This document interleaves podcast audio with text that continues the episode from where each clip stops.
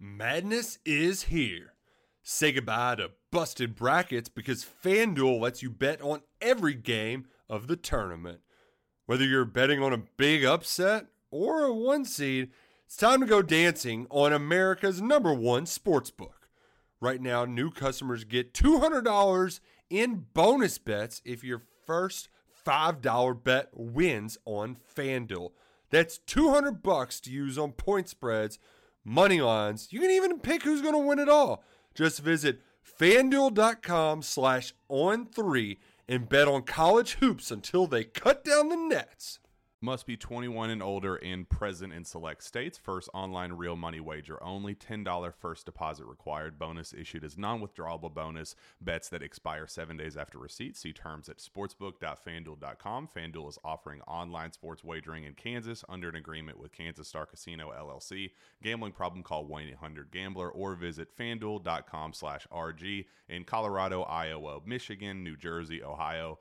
Pennsylvania, Illinois, Kentucky, Tennessee, Virginia, and Vermont. Call 1 800 Next Step or text Next Step to 53342 in Arizona 1 888 789 7777 or visit ccpg.org slash chat in Connecticut 1 800 9 with it in Indiana 1 800 522 4700 or visit ksgamblinghelp.com com in Kansas, 1 770 STOP in Louisiana. Visit mdgamblinghelp.org in Maryland. Visit 1 800 gambler.net in West Virginia or call 1 800 522 4700 in Wyoming. Hope is here. Visit gamblinghelplinema.org or call 800 327 5050 for 24 7 support in Massachusetts or call 1 877 8 HOPE NY or text Hope NY in New York.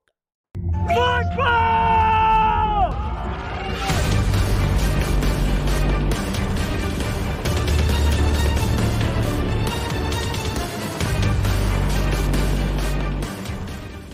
And what is up? Welcome in a Thursday episode of GC Live, also known as the day after Nyckoles Harbor Day at South Carolina. Of course, the Gamecocks getting their guy on Wednesday, a long, I don't want to say excruciating battle, but it was a back and forth battle to the very end.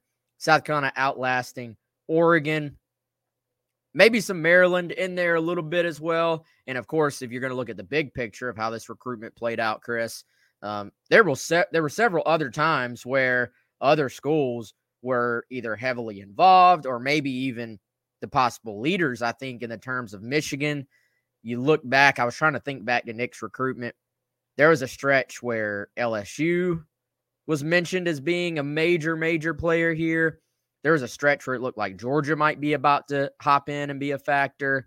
Um, Miami tried to get in and, and sort of make a run late. So, a, a very interesting recruitment.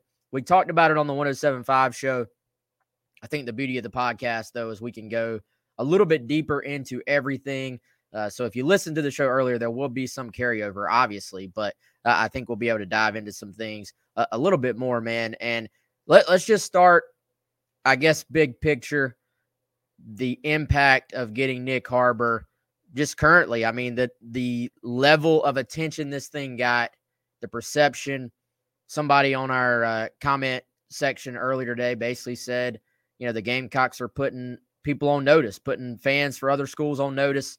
Um, it did kind of have that feel. I, I, don't know if you want to put that much stock into one guy, but uh, I think the way you said it earlier, Chris, is the way to start moving up in the college football world is to land a couple of guys where people start to say, How did that school land that player? And when that happens, other people tend to take notice. Yeah, they do. I mean, and, and to give an example, that might be like painful but but relevant to South Carolina fans. Like like you think about how remember when Clemson landed like CJ Spiller, and you're like, what the heck? You know, you, you beat Florida and all these other schools, and there are other examples, right? But that's one that I think Carolina fans would probably be familiar with. You know, landing a Jadeveon Clowney, a Stephon Gilmore, Marcus Lattimore, those are in-state guys. You know, to go to the DMV region, which has been a point of emphasis for Shane Beamer and to beat out some of the nation's uh, you know, biggest names, um, biggest brands that have a lot of prestige academically and athletically.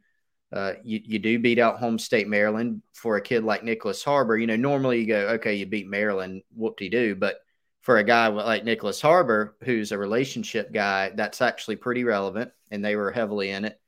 And then you go and you you hold off Oregon at the end with the backing of Phil Knight, Nike, and all the the aura and prestige of that program. It does serve to kind of I like that terminology, put people notice. I think South Carolina kind of officially maybe announces its presence on the recruiting trail that they're back able to make some waves in recruiting Wes. Uh, not arrived in that they're just going to go start drafting players left and right from the recruiting ranks, right? It's still a battle. It's still for South Carolina, a scratch and claw. Uh, but this does illustrate that there is zero doubt that Shane Beamer has leveled up the recruiting at South Carolina from 2020, you know, December 2020 for his first 2021 class to now. Each stat, each class has kind of stacked and progressed upon the other. And I think there's evidence of that even if you look forward to 24 Wes, like the start that South Carolina's off to with what four four star commitments, probably more on the way in the near future. You just kind of look at the quality and it continues to get better. So Nyckoles Harbor, I don't even want to say a cherry on top of a really good, uh, in many ways, 2023 class. He was because it was late, but just such a significant get in in more ways than one here. Yeah, a couple questions throwing in here on our chat line. Uh, Aaron says any number, any word, what number Harbor will wear. Have not heard that yet. Um, Joey Sox ask, uh, you know, did Harbaugh flirting with the NFL play a factor? I I can't say with complete certainty, but it certainly seemed that way. I think is a fair way to say it. And I mean, Michigan, that that was a real threat for a long time with Harbor. Um, and, and I can tell y'all, the family, uh, I think, especially there was a stretch there. Trying, it all kind of runs together, but uh, from what I remember during the season, like during the college football season, tons of Michigan talk, and his parents really liked what they were hearing from Michigan, and you know, I, I think the factors involved there, Harbaugh I mean, it's been a it's a yearly thing right now, flirting with the NFL. Then Chris, he's staying, staying at Michigan, but then it's oh wait, oh, he's staying, but maybe not quite. It's still yeah, the door can still be open. Um, so, you know, I think some of that stuff, the stuff that weird stuff with their offensive coordinator that I don't really know all the details on, um, you know, uh, that that stuff it does seem like played a factor. It also, man, looking at the reporting up there, not as we found out, NIL was not the final deciding factor in this, but Michigan, at least you read their local reporting up there, surprisingly not as strong in what they can offer uh, from potential NIL standpoint either, it seems, uh, which is very surprising to me. So Michigan, very much I would say at one point was probably the leader. They they faded down the stretch. It almost by the end felt like Michigan was that team that has a hat on the proverbial table, even though he didn't even actually do the hat game. Um, it, it sort of felt like they were still in the final group just as a nod of respect to them. They they weren't really a factor down the stretch, which if you'd have told me that four or five months ago, I, I would have been pretty surprised. Seemed like they were number what would they have been? Number four? four? Yeah. Yeah. They're probably fourth at the end, which which is I agree with you, man. I mean, like in August, I went and I'm going by your timeline because you told me earlier today it was August. So I'm going with that. I think it was August. It was, I think it was before the football season. I went to DC, met with Harbor, talked to some people at the school, and I walked out of there thinking this is South Carolina or Michigan. And I think got some good vibes either way. I actually walked out of the school at that point, Wes, going, I think it's South Carolina right now, but also knew that there'd be a long road ahead of that. Um, and I think after that, there was still some ebbs and flows. There's a lot of South Carolina talk at that time, kind of nationally, Wes. And then you're right. Once the, we kind of got into the season, it seemed like the Michigan stuff picked up a, a little bit more. So, uh, you know, again, for a high academic kid, a high academic family that really prioritized and valued that aspect, it was every bit as important to them as everything else. There was a lot of appeal, you know, with Michigan and the Michigan man thing. But in the end, I think, you know, and they had good long-standing relationships too. I tend to think it was, like you said, the, the Harbaugh stuff and the fact that I think some other schools just had a little bit more of his heart in those schools at the end of the day. Yeah, and this was a this was a complex um, decision. It seems like, um, you know, every every player lists out. If we if we do an interview, Chris, I I don't even ask this question anymore. I feel like I don't know. It gets tedious, but you used to always have to ask, "Hey, man, what are you looking for in a school?" It'd be the same stuff every single time.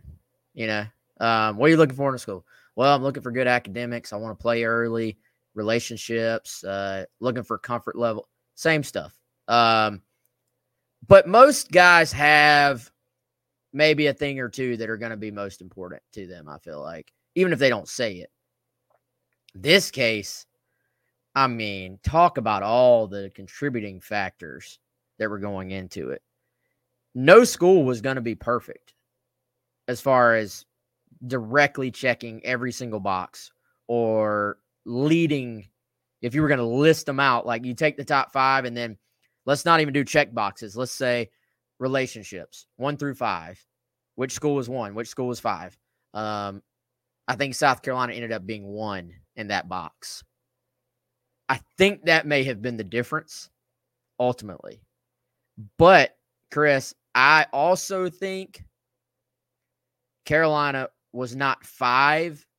Like if you were taking the final five, you wouldn't put a five by them in any of the other boxes. Like I, I think they checked enough of all the other boxes as well. If if you were, let's say, South Carolina, even when Beamer first got here, and you're really just starting to build this thing up, maybe the relationship doesn't have an opportunity to even win out because you're just not quite in that conversation yet. I think the trajectory of the program, the progress of NIL at South Carolina, um, the relationships with current players and other commitments.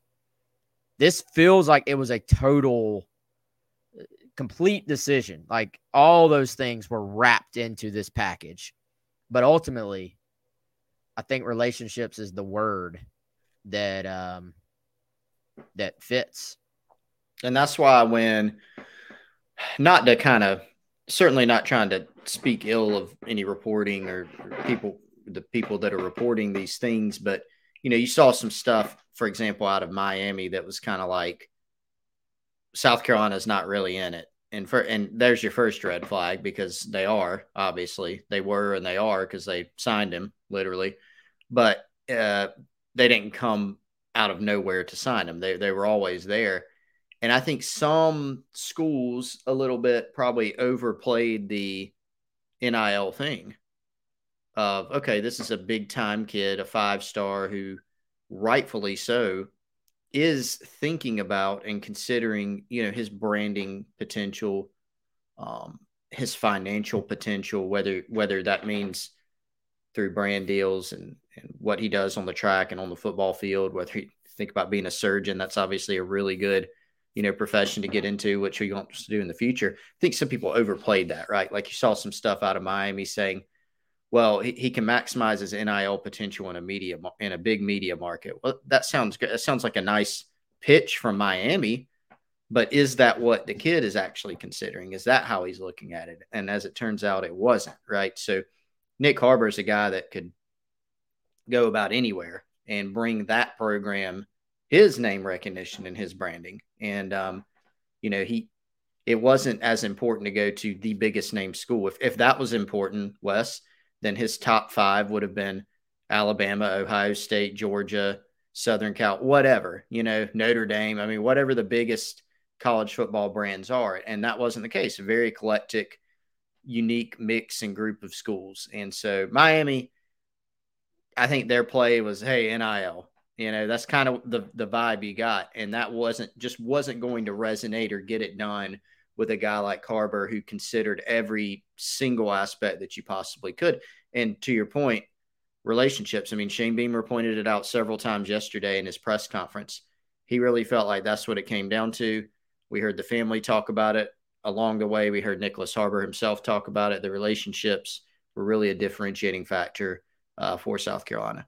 Yeah, and I, I really got the feeling talking to his dad, man, that the relationships with those other guys that are coming to Carolina was maybe a little bigger than um, than has been let on or, or understood. So uh, I, I, thought that was interesting. This DMV. Sometimes you wonder this whole idea of a pipeline, right? Like that's something we talk about a lot. You know, how can they build a pipeline to this area?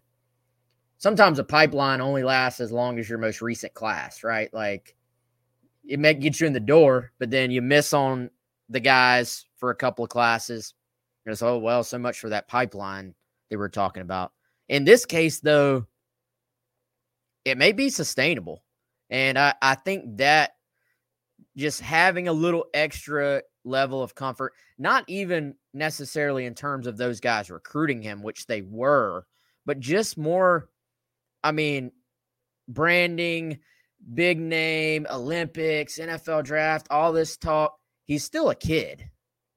You know, he he's still he still needs to, and I, I believe he recognized he still needs to be happy. Like I, we talked about that on 107.5.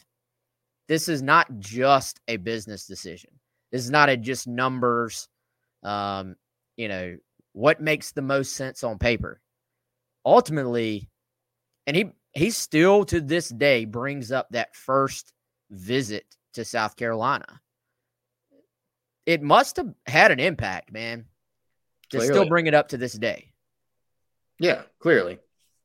I, I think South Carolina made a lot of when I say decisions, that is going to sterilize it, you know, or whatever, kind of, you know, kind of put the on paper vibe, as you said, Wes. But when I say decisions, it was just things that were organic that South Carolina did that happened to strategically pay off. So that that Beamer did. I don't you know, there there can be something that can be strategic but also genuine at the same time. So Shane Beamer greet literally greeting Nyckoles Harbor as he pulled up.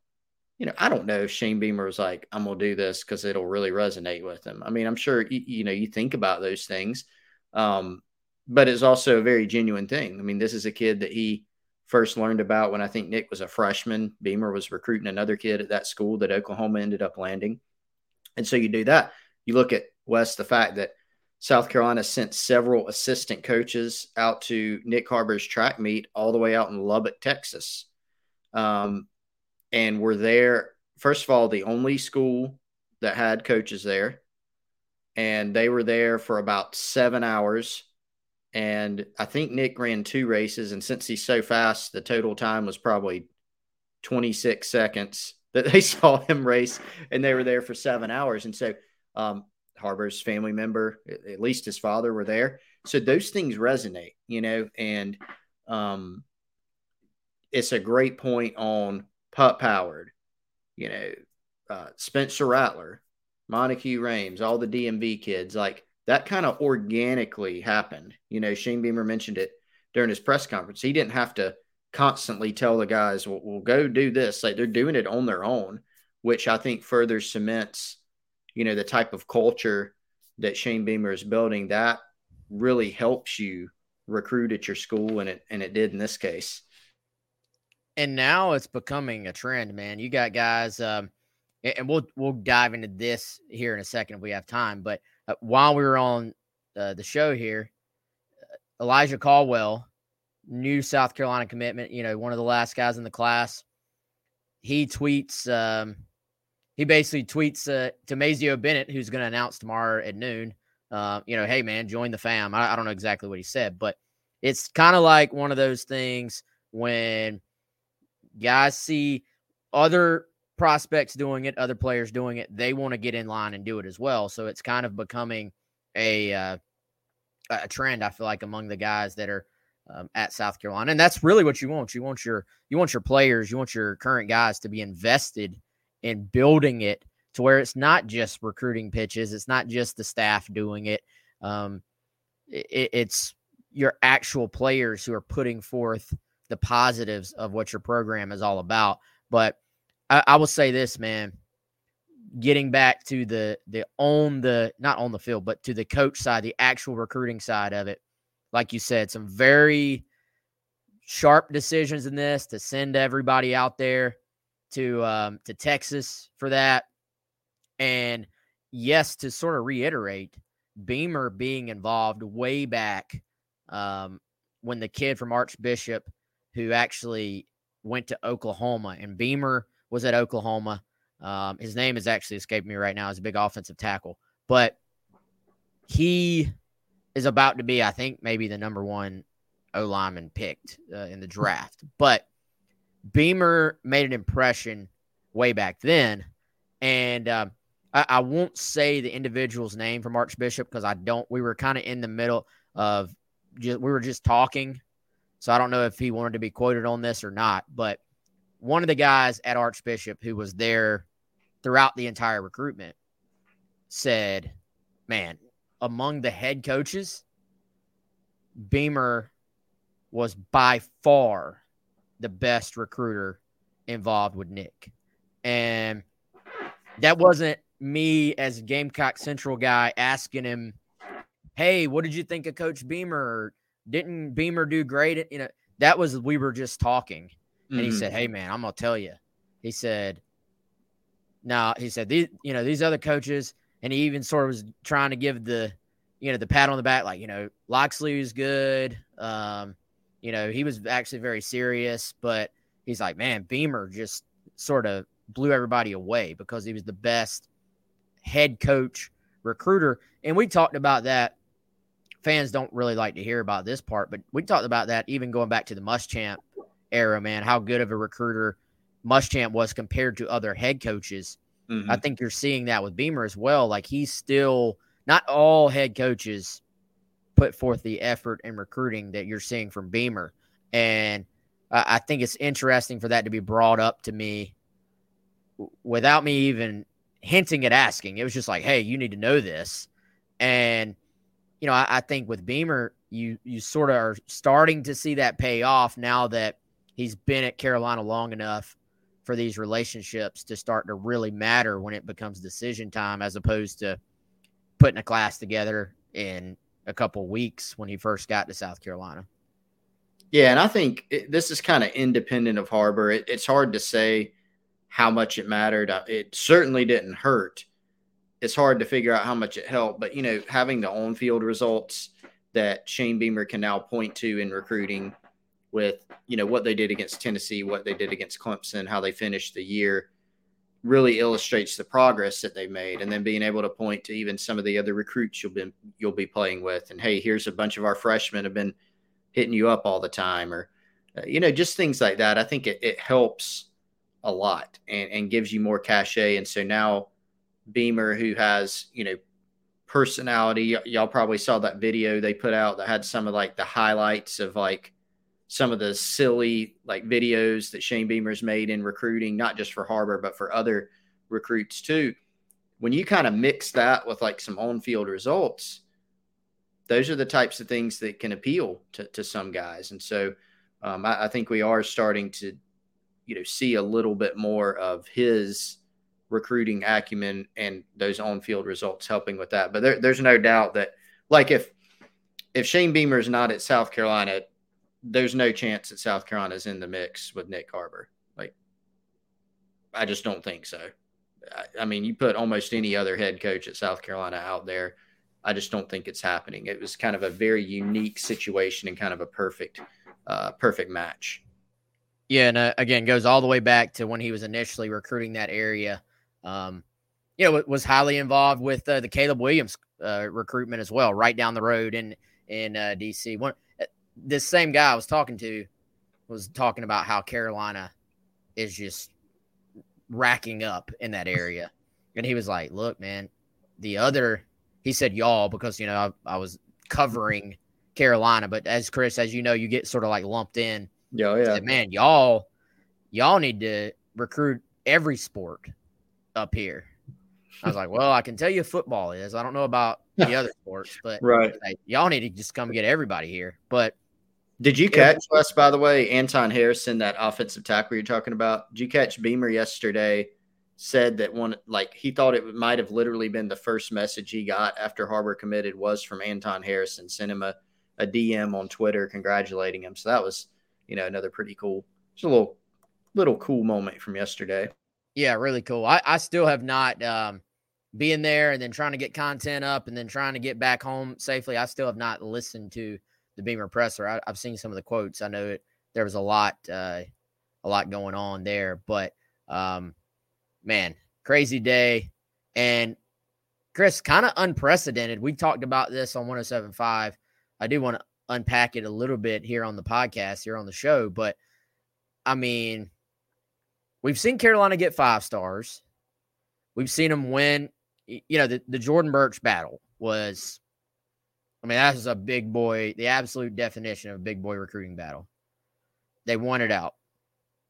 Is Jordan did Jordan Burch pick South Carolina if he didn't live five minutes, ten minutes from the University of South Carolina?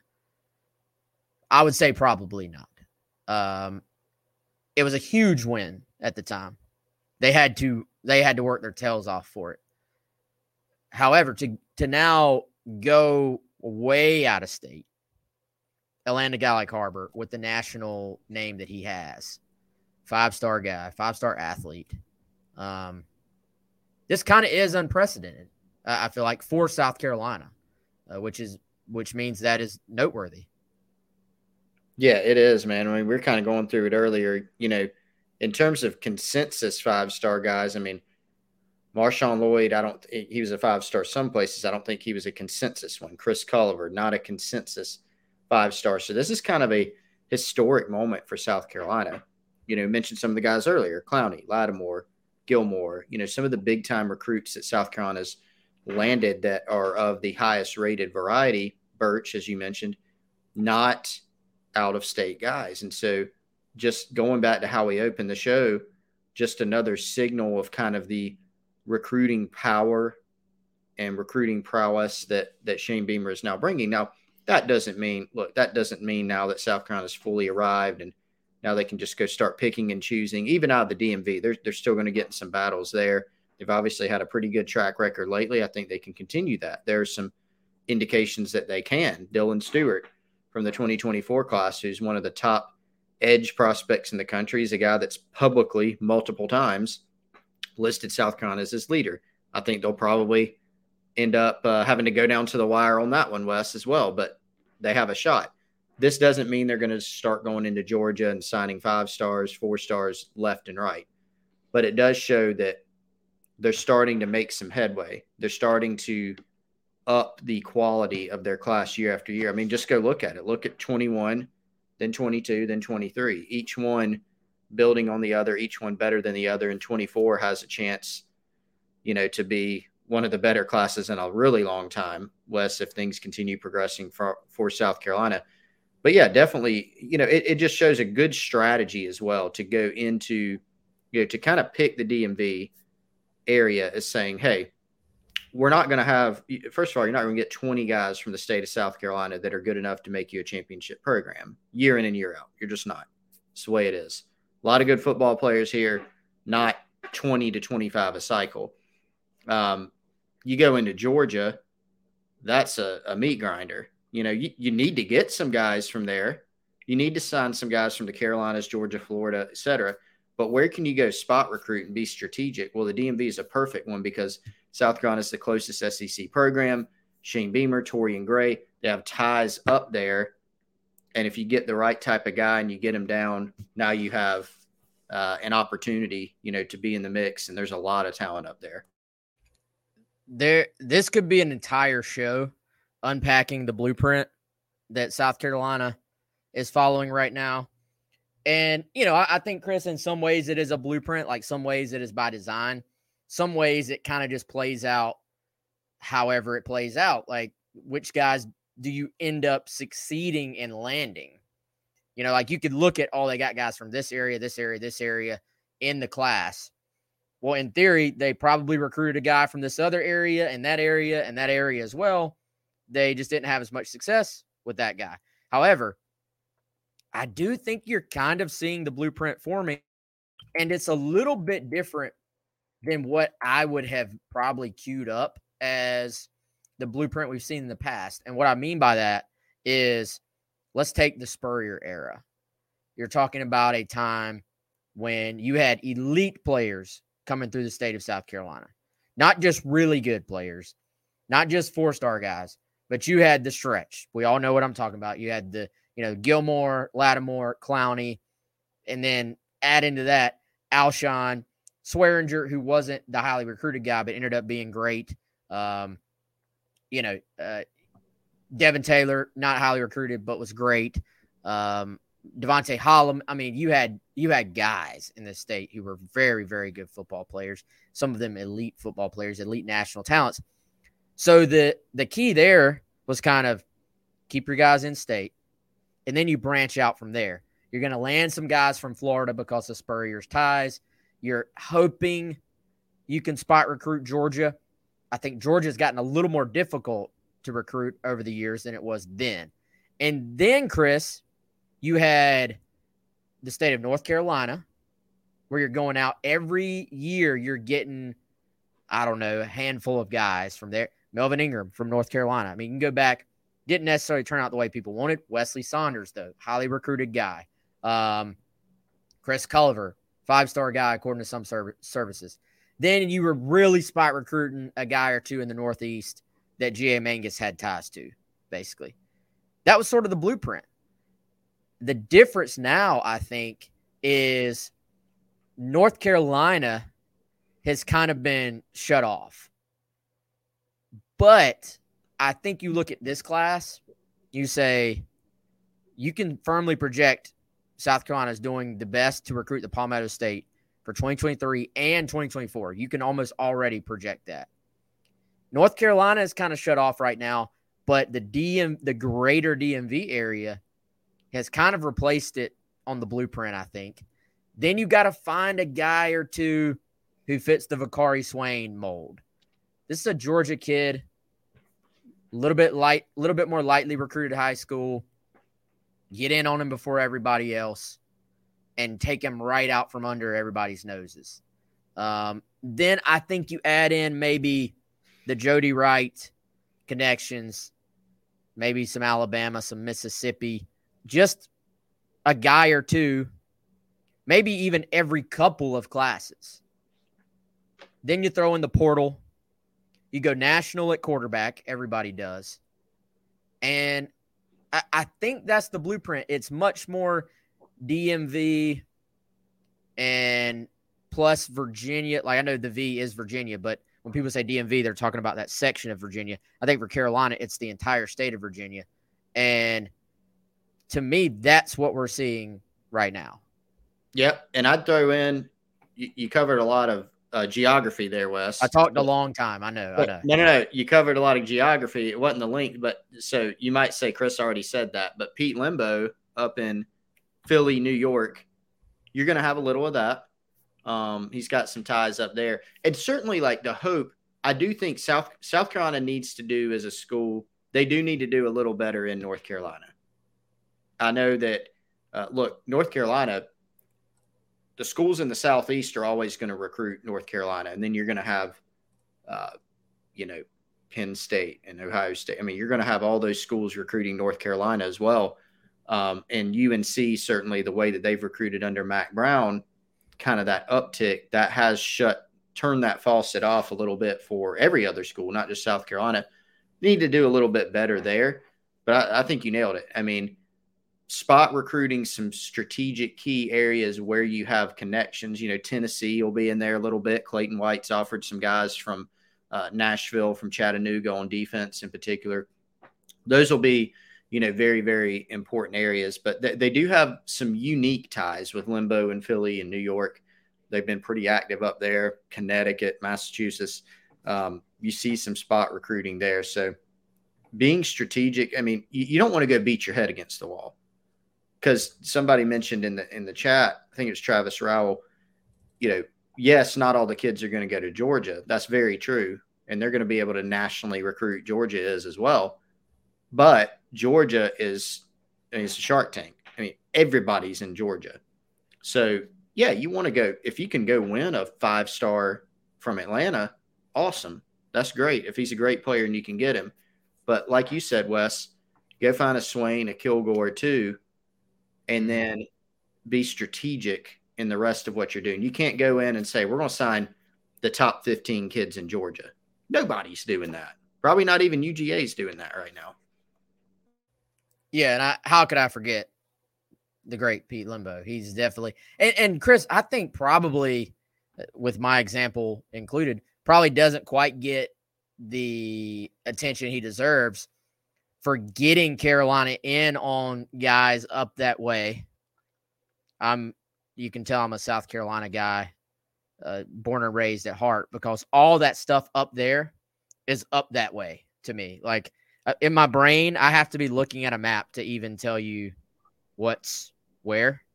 So all that stuff, all that area that Pete's going to, up that way, um, he's getting Carolina in the door. I feel like, and then, you know, from that point forward, the the position coaches kind of not take over, but get get much more involved. And uh, again, I, I don't know. Again, the two shows kind of run together, but Sterling Lucas getting back Nick, Sterling Lucas, rising star, man. I mean, holy cow, we've been saying that. I think people are starting to see that Sterling Lucas, rising star, and then Jody Wright. Jody Jody Wright's a young veteran, I would say. Like, you know, he's not he's not an old he's not an old head, um, but he's been around the game he know he knows the game. He's Alabama forged, you would say. Oh, absolutely. Spent time on Nick Saban's recruiting staff. Think he was the uh, director of high school relations. I think was his title.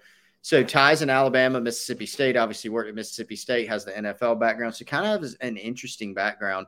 But yeah, those guys did a great job. And um, you know, first visit for Nick Harbor was in June 2021 and that's the one where you know Beamer greeted him as soon as he got there, and that's when Erik Kimrey was the tight ends coach. And I specifically remember Wes. That was kind of we heard a little feedback from that visit and how you know this is going to be a guy that South Carolina is probably going to have a shot with.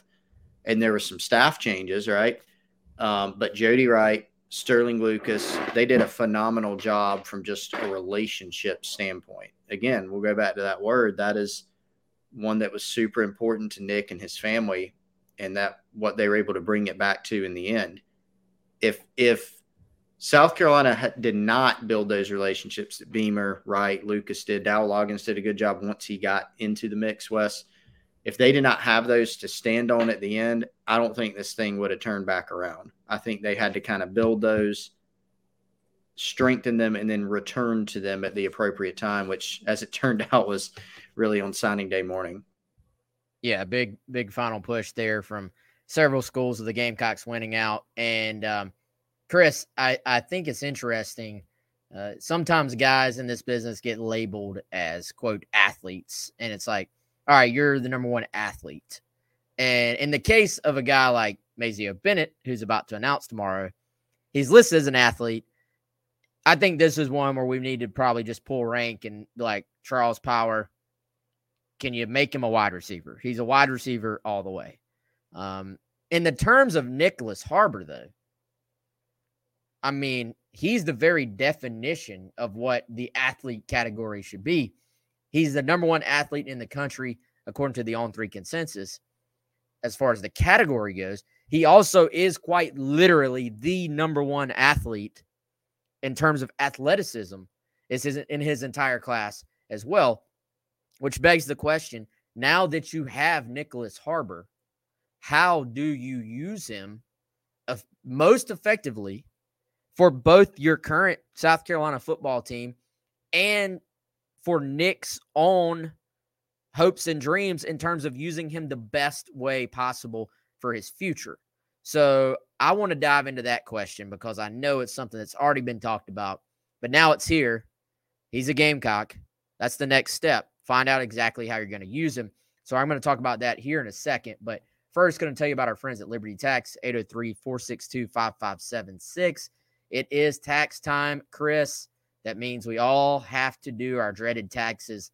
And the team at Liberty Tax in Irmo, Lexington, and Columbia will help walk you through that process. They will clear up any confusion you may have, and they will guarantee that you get the biggest possible refund or your money back. Um, if you're in a hurry for that refund, or on the other side of things, if you're worried about owing the IRS money, they're going to help you out straight through that entire process. They're locally owned and operated.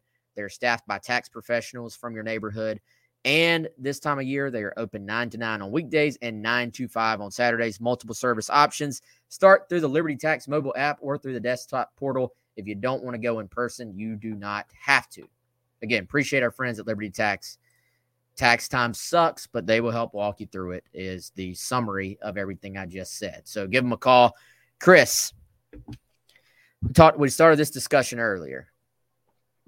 It is a very fascinating discussion, I think. The more we talked about it, we had somebody asking earlier, is there any chance Nyckoles Harbor lines up in the backfield as a running back like Jaheim Bell? I would say no on that. However, our guy John Wilson on Facebook, he is going the exact direction I was wanting to go with my question. South Carolina starts the season against North Carolina this year. Carolina Panthers Stadium. Big showdown. Spencer Rattler, Drake Maye. The 2023 season is kicking off. South Carolina wins the toss. They elect to receive the ball. Is Nyckoles Harbor returning that kick for South Carolina? It is an intriguing question. Put you completely on the spot with that one, didn't I? Hmm. Oh yeah. I'm gonna say no. That's where I'm going. Not to spoil the fun. I'm gonna say no. But I have I I too have thought about this possibility. And like, look, not to discount Nyckoles Harbor's skills on the football field. He he does again, he's got more development to do. Obviously, we we all know, John, you, myself, I think everybody knows. I mean, a lot more speed is a great asset for a kick returner, but so much more that goes into it other than that. What what we do know is if Nick Harbor could get even or even a little less than even with somebody in a kick return situation, it's going to be a touchdown.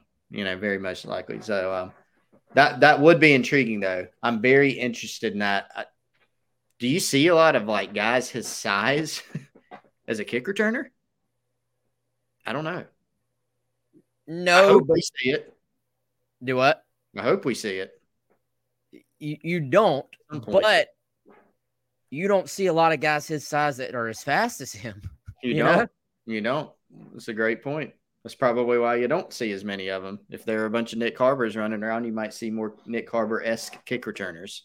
The uh, so I'm gonna I'm gonna give I'm gonna give one I'm gonna give an example that will both make the point that he will and won't be the kickoff returner, and that is Xavier Legette.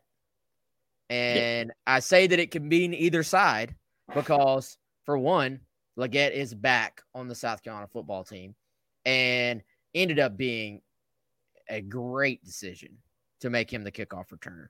I was sitting there going, wait, I thought Juju was going to be the kickoff returner. Legette ends up being the guy we saw against Texas A&M. We actually saw some other games as well.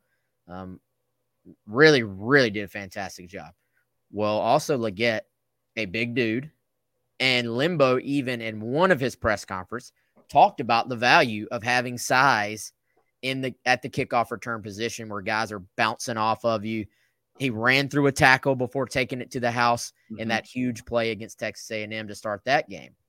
So you don't see guys that big returning kickoffs. But that could be an advantage to be that big and returning kickoffs. Um, how big I can I have the entire vast knowledge of the world in front of me, so I'm not even going to ask. I'm just going to look it up. Cordarrelle Patterson, currently listed 6'2", 220. hmm So still not not as much. You're not talking about as much length that is having to go full speed and get hit by other people that are also going full speed. How much does that play into it? That you're putting this guy's, you know, entire frame on the line to get bashed by guys running down there. hmm However, I would be very if I have the world's fastest man. It's like that thing of, well, could Usain Bolt return kickoffs? Yeah. You know, at the very least, he's going to be one of the guys when we go out there and watch 10 minutes of practice that is catching kickoffs, right? I hope so. I would love to see it. I'm just I'm super intrigued by the possibility, even more so than him playing whatever other position you want to outline. I, I want to see this. Yeah, I don't know. I don't know. It hasn't come up yet, has it? Like I don't think anybody's asked Shane Beamer or anybody else or Nick, "Hey, you to return some kicks?" I don't. I don't think it's come up yet, but let's hope it does, so we can all kind of test this experiment. I think it would be phenomenal. Um, so when you, you talked about when he first got on campus in 21, I remember thinking this guy is going to be a pass rusher. I was like, guys like that ultimately are paid very, very well to go hit quarterbacks because offensive tackles cannot uh, protect against them. However, it has shifted completely the other way. Um, then you had all this tight end talk. So I was I was dead wrong on that. My initial instinct, defensive guy all the way. Now I'll say this: when they started talking about tight end, my instinct was, why even play him at tight end when you can just make him a wide receiver? And as of right now, Chris, that does seem to be the plan. Although even Nick threw in, I'm, I might go rush the passer a couple times here and there. Just dabble.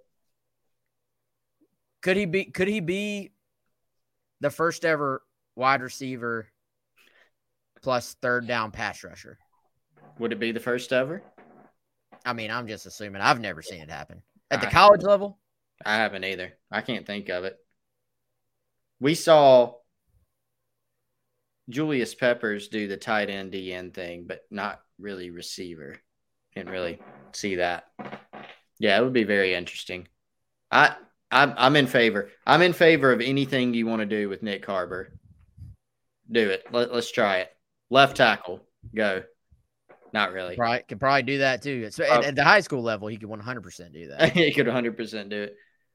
No, but it, it does look like like a big wide receiver. And man, that is such a tool for an offensive coach because you're not just saying this guy's really fast. He can t- you, hear a lot about, you know, the coaching term being able to take the top off of defense. And so there's some different strategies that you can maybe use. I mean, Nick Harbor is going to be a tough guy to jam at the line.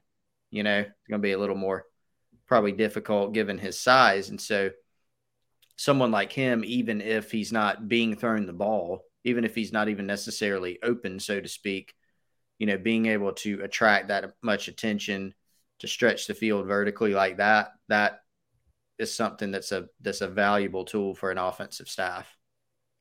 Yeah, and I, I think um hon- honestly, off the top, Chris, that may be where his biggest value is in the number of resources you have to devote if you're a defensive coordinator to just being in a position to to guard him effectively. Because I, I think you split him wide. If I'm Dow Loggains, I'm going, I have a great chess piece here to add to my offense, in that I- I'm honestly splitting him as wide as possible and making him draw coverage because he can probably run off two guys Mm-hmm. because you're not going to just guard this guy one on one. Um, you can't press him if you're a corner. You get knocked on your tail, and you can't just try to cover him because in a long distance, you know, we're talking like go route, deep post, long distance, he's going to outrun you. So you have to put that safety over there. That opens up things for everybody else. I think so. If I, I think that's where the value instantly comes. However, I do think, Chris, it is important to have some nuance to setting the expectations for Nick Harbor in year one. Thank you.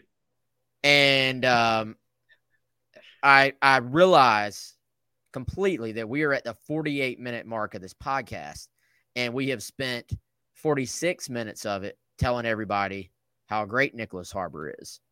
Um, fully understand that we are we are part of the problem. I will say, but let's all collectively try to have a little nuance in understanding this guy is again quite literally the best athlete in the country however because of the number of things he is involved in playing actually played more defense in high school than he did offense we know about all the time he puts into track as fish addict you're you're right you're right thinking you're thinking right along with me man he says, What is Harbor like as a route runner?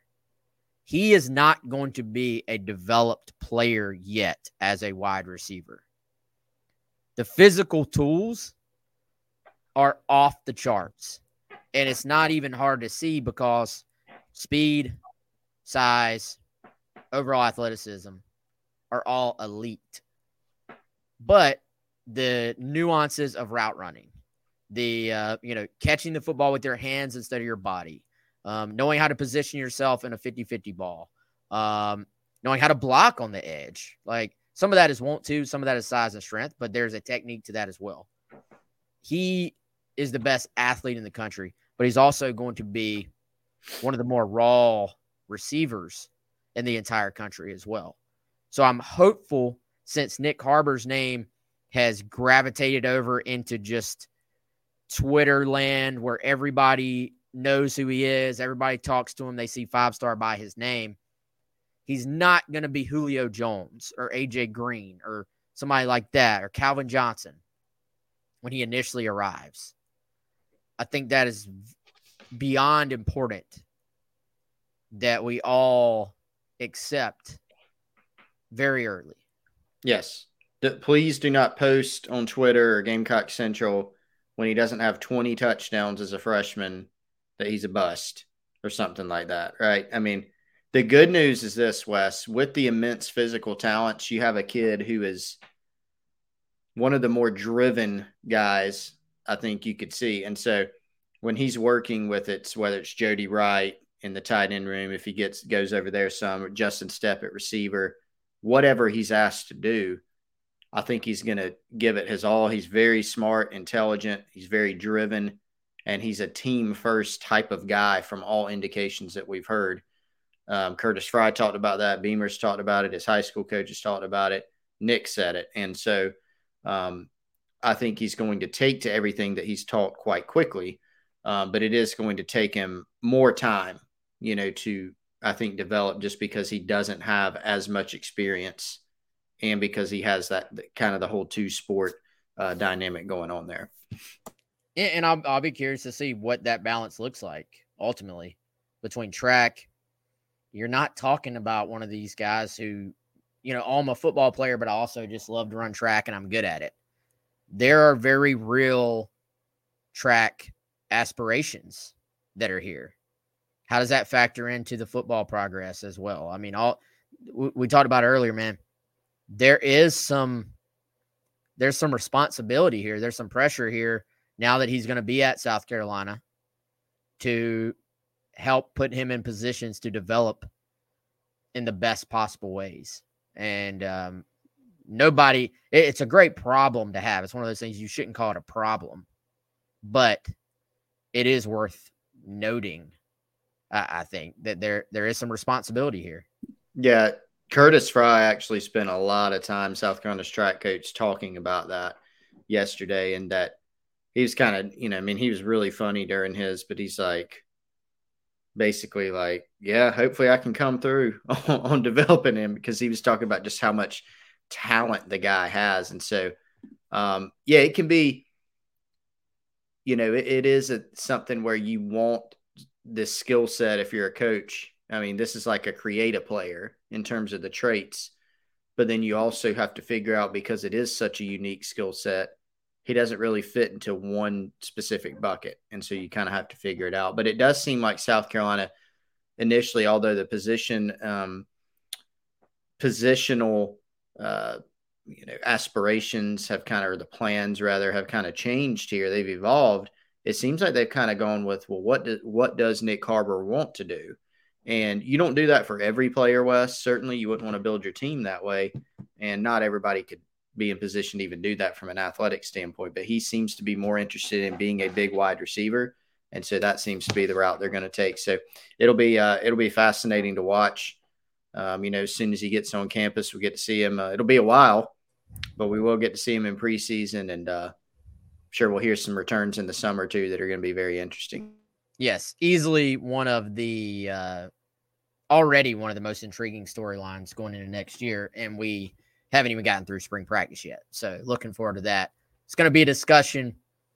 Let's be honest, y'all. It's going to be a discussion that continues well into the season because somebody is going to say, "Well, oh my goodness, we not using him right. You got to do him this, use him this way. You know, he's on offense. He needs to play defense. Why is he not on special teams? He needs to be focused on track. He needs to be focused on football. Can he play baseball? There's always going to be something with a guy who has so many different options and the potential to excel, frankly, at all of them. Um, we're about to close this thing out, but how, Chris, how about the matter of factness in which Harbor said, you know, got to be the number one pick in the draft, uh, got to go to the Olympics.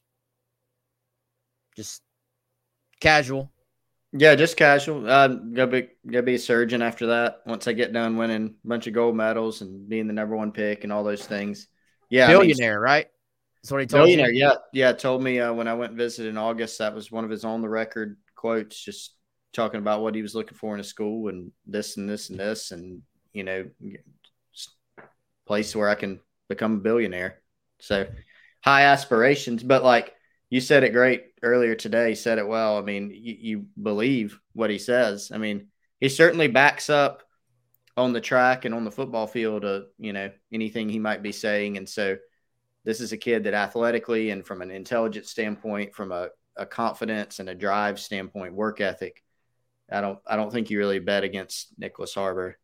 Probably very often. A lot of lot of upside and potential there, um, and just so many athletic and mental, I think, tools there for him.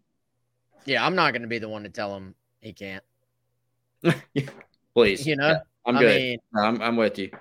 The uh, and again, there is an it factor here, y'all. I said this earlier, but for those who missed it, it was kind of similar to being in the building. Um, you know, I, have had the pleasure of being there for Lattimore, Gilmore, Clowney. Um, I was there for Alshon. It kind of kind of had that vibe to it. Um, and Be- Beamer closed it out, man. If, if fans were wondering if their head coach knew how to close these battles, we've seen it in this class, and uh, we're already seeing it in 2024 as well. Again, we're about out of time, but I, I do want to mention because we won't be with y'all again. Um, I guess we'll have the 1075 show, but Mazeo Bennett, Chris, announcing at noon on Friday. Um, he put out that tweet with a date and time tomorrow at noon. I did confirm, even though it was obvious, confirm for sure, just to make sure that is an, an announcement. That's not him, you know, deciding on some new shoes or anything. Like that's his commitment announcement. But Gamecocks, by his own words, have been fa- have been in fantastic shape here with Bennett. Yeah, he had the commitment last year, last fall to Tennessee that he backed away from. You know, mentioned coaching changes at Tennessee, but I also think West that just again the relationships that South Carolina's built there. They were on him very early. They've recruited him very hard. Um, obviously, some offensive changes at South Carolina of their own, beating Tennessee 63 to 38 during the season when Bennett was committed to the Vols at that point was an eye opener for sure and uh, it's kind of everything's lined up for South Carolina. They appear to be in really good position heading into this one and be would be Wes if it happens. Yet another four star acquisition and yet another in state acquisition. Uh, South Carolina is doing really well on both of those fronts. uh, for the 2024 class.